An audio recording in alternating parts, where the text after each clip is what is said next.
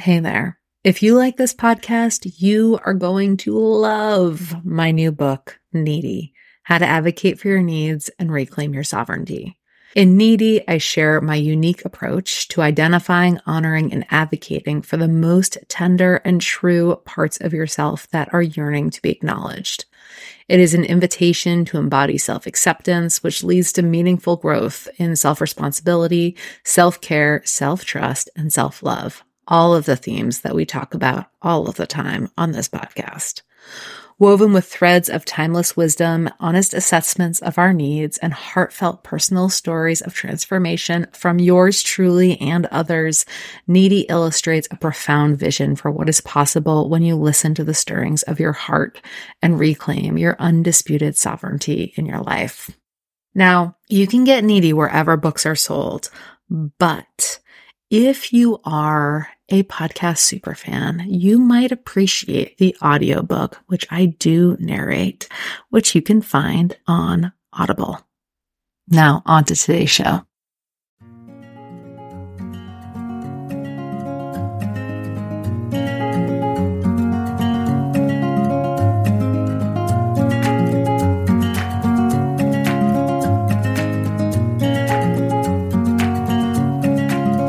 Hey there, it's your host, Mara Glatzel, and you are listening to the Needy Podcast. Here at Needy, we are devoted to sharing frank conversations and true stories about what it means to meet your needs consistently, messily, and sustainably. The Needy Podcast is currently on a much needed hiatus, so I'm bringing you some of my favorite interviews and episodes from the last three years.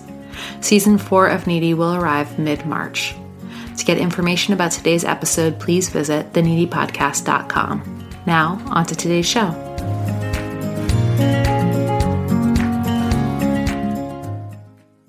So, this morning I'm thinking about what it means to have a good body, what it means to have a good body in our current society, what it means for the opportunities that we think are possible for us, for the ways that we try to conform, make ourselves smaller in order to belong. And, you know, when I say smaller, I mean both literally and figuratively.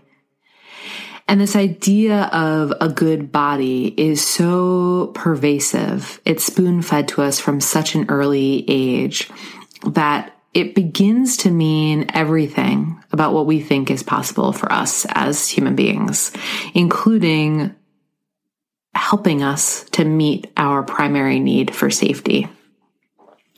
So when I teach about safety, I often talk about how the energetic root of safety exists two feet beneath our feet in the earth beneath us. And it is quite literally, this need for safety is quite literally our tether to the earth. That feeling of being grounded, of being secure, of truly feeling able to bring the fullest and truest version of ourselves to the world around us. And when we talk about safety, we're talking about the literal, you know, concept of safety where, you know, safety from violence, safety from harm, safety from hurt, having all of our primary needs met, perhaps a roof over our head, food in our refrigerators, keeping ourselves safe. But safety goes beyond that too. Safety begins to, once those primary, you know, essential needs are met, it leaves this other realm of safety open, uh, safety to feeling safe to be able to show up in the world the way that we are feeling safe to be our most human self, our neediest self, and not worry about what it will mean to be rejected or to be cast aside because we have that rooted sense of having our own back no matter what. So, a couple of years ago, I was in the middle of the night scrolling through Instagram and I happened upon a post from a very kind of conventionally beautiful woman who was about my age.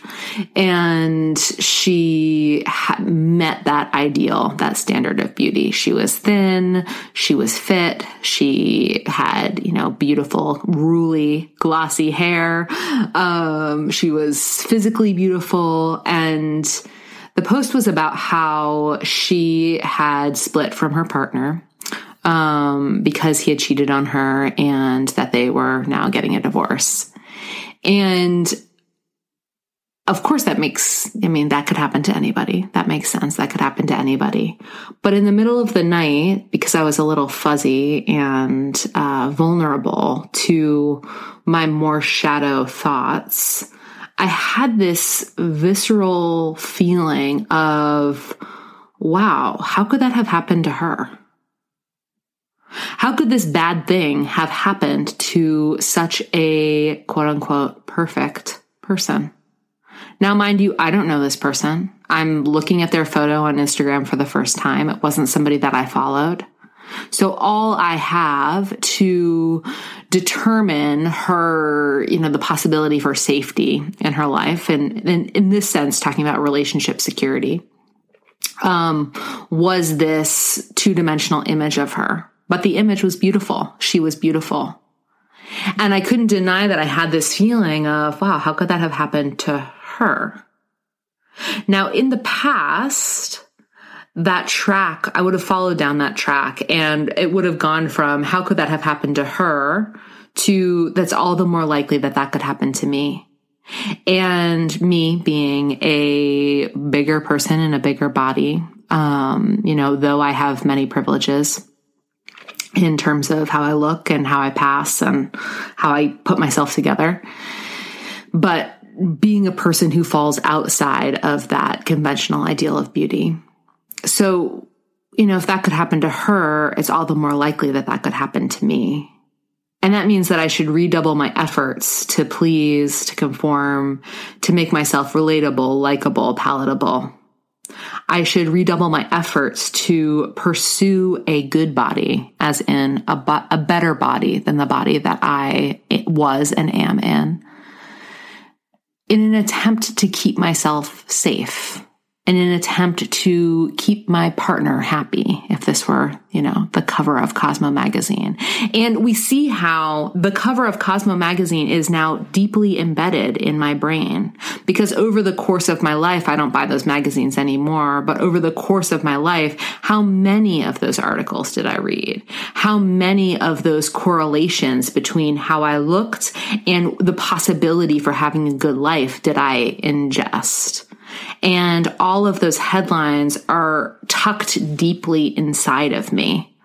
They're, you know, just awaiting, um, these moments of being potentials for me to shame myself, right? As all of this evidence for, of course that happened to you. Look at, you know, look at the way you look, right? What did you expect? And so in the past, I would have seen something like this and I would have redoubled my efforts. I would have used that as evidence that I needed to work twice as hard, three times as hard, four times as hard in an attempt to keep myself safe. But because of doing this work, the work that I talk about here on the podcast, the work that I do with my clients, the work that I do with myself, it suddenly occurred to me how ridiculous and random so much of this is. And how we're spending so much time and so much energy in the pursuit of a good body in an attempt to keep ourselves safe when really safety is an illusion that we cannot protect ourselves from.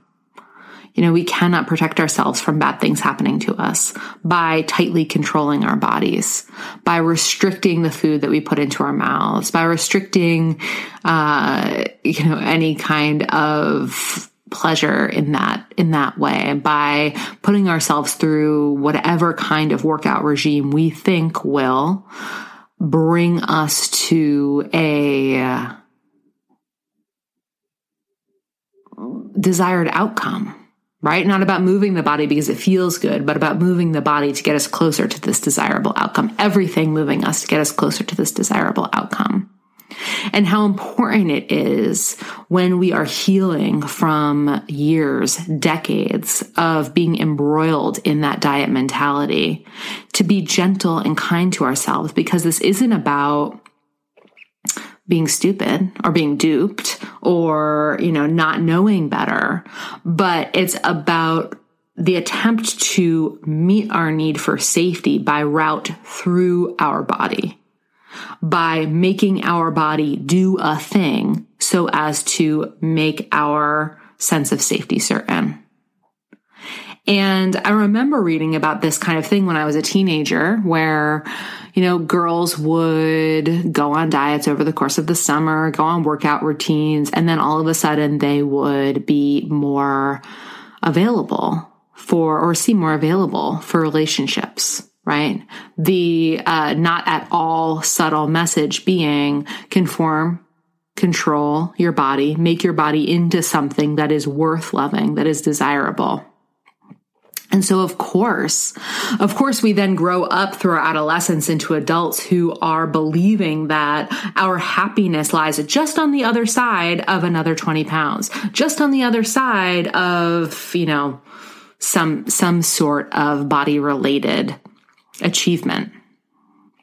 When in reality, we have that completely mixed up and that many, many, many people in the world are in happy, thriving relationships who are in all kinds of bodies.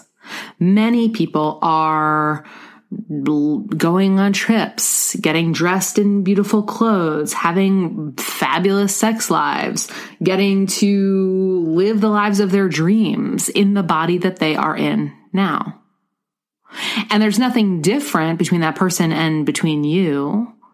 And I'm not going to sit here and deny the fact that it takes a lot of unlearning. There's so much unlearning that has to happen in order to really cast off that mantle of bullshit that we are fed about being in a certain kind of body, a less good body, a bad body, even. And because of that, being relegated to a, a worse kind of life or a kind of life where you have to spend the majority of your time apologizing for whatever you or, you know, society perceives to be wrong with you. But we hold so much personal power when it comes to how much we allow these messages to soak in, to dictate what we see as possible for us. And I have to think that beginning to tend to that need for safety is such an essential element of starting to live the life that you want now. Because when we can help ourselves to feel safe, when we can support ourselves in feeling secure in our relationship with ourselves, in our bodies now, in our relationships now, you know, if they are, um, if they are relationships where trust has been earned, and the more that we can start to feel safe, the, the less we will be looking outside of ourselves for that external validation. And the less that we're going to be concerned with how our bodies look and how they're, they are perceived by others and more concerned with how our bodies feel, how they function. You know, your body's for you. It's for moving around in the world. It's for dancing, singing, writing, thinking, breathing, laying down. You know, our bodies are for living. And the work that's happening, the underpinning that's happening in this transformation is that our primary allegiance goes from being externally one. Um, our primary, primary allegiance goes from being that connection with other people in our lives, that belonging to people other than ourselves. And we switch it so that our primary allegiance is then to ourselves first and foremost. And this doesn't mean that you are alone forever. It doesn't mean that you are on an island, but it does mean that you turn to yourself first. You turn to your own opinion first. You ask yourself, is this good enough? Am I good enough? You take the opportunity to decide what a good body is for you because you have an opportunity each day to choose what is good enough for you You have an opportunity each day to validate the body that you are in, the life that you are in, whatever situation that you are in, the pace that you're moving. You have this extremely powerful ability to have your own back by choosing to actively affirm yourself each and every day. And in that situation, your primary allegiance is to yourself. The first person that you turn to when you have a question is yourself. And of course, of course, that's exactly as it should be because nobody, nobody on earth knows you better than you know yourself. Nobody on earth knows how hard you work but yourself. Nobody on earth shares the exact same set of values that you do. And so when you reclaim those values from society at large, when you invert this need for acceptance and approval and validation and start giving it to yourself, then you are able to begin creating a life that is dictated by your values and not the values of the, you know, society at large. And inside of here, you get to choose what's a good body. You get to choose what's a good life. You get to decide what success looks like. You get to be the primary authority on yourself, on how you want to be living, on um, what's good enough. You know, it's interesting because so much of my work has to do with supporting people around meeting their needs. And this is relational, as we've talked about before on this podcast. Uh, you know, we we encounter and and carry relational wounds when it comes to meeting our needs. But a lot of this too has to do with this idea of the good body and has to do with what we see as possible for us depending on our social location. And we know about our social location because we're taught it from a very young age. We know, you know, if we're fat or thin, or we know about the color of our skin or the amount of money in our parents than our bank accounts. We know about our levels of ability. Uh, we know where we stand in the scheme of things.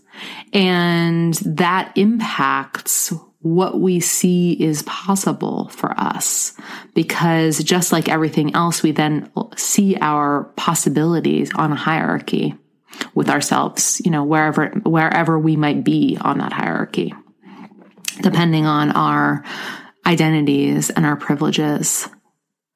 And the truth is that when it comes to what's happening inside of you, you get to choose you get to choose not to swallow what you've been fed.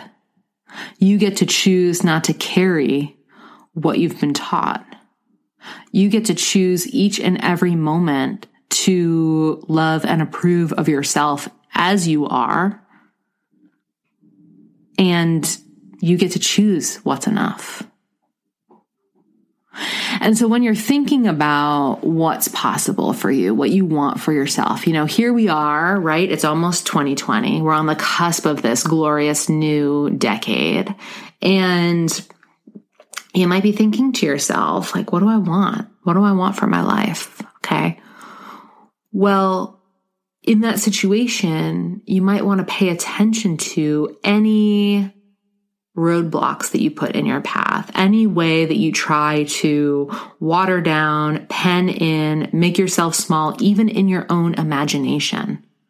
And encourage yourself to ask what would be possible for me if right? If I truly loved and approved of myself, if I truly had my own back no matter what, if I truly was committed to showing up in this next decade as the fullest and truest expression of who I am and everything that I have to offer and all of my human neediness right? Because this other facet of a good body is that a good body is a body without needs, or certainly a good body is a body that doesn't, you know, that's needs don't don't present any inconvenience for anybody else. Maybe you're allowed to have needs, but you meet them at night in the quiet after everyone's sleeping or around the periphery of your life or in the shadows by yourself. You pay for it yourself. You don't ask for anything else. You don't ask for any help or any support. And so, you know, maybe, maybe as you're making your grand plans, your glorious ideas of what's coming next for you, what you want, what you need, you begin to bring your attention to any any any ways that you might be hampering your vision or censoring yourself or telling yourself well that's just not going to happen because xyz here in your own self talk, here in your own imagination, you do not have to continue to carry what you have been told is possible for you based on, you know, whatever it is about you that you're telling yourself. That's the reason. And you and only you are able to give yourself that permission that sense of belonging in your relationship with yourself, that understanding that your truest self, your truest body, the body you are in right now is worth prancing all over the globe if that's your thing, dressing up, not waiting, not waiting. Last week we talked to Amber Karnes, who talked a lot about not waiting, and I love that message. I love her work. Um, but that idea that we don't have to postpone anything until, until, until, until, until we've spent our entire lives postponing what we actually want because of our perceived flaws. Thank you.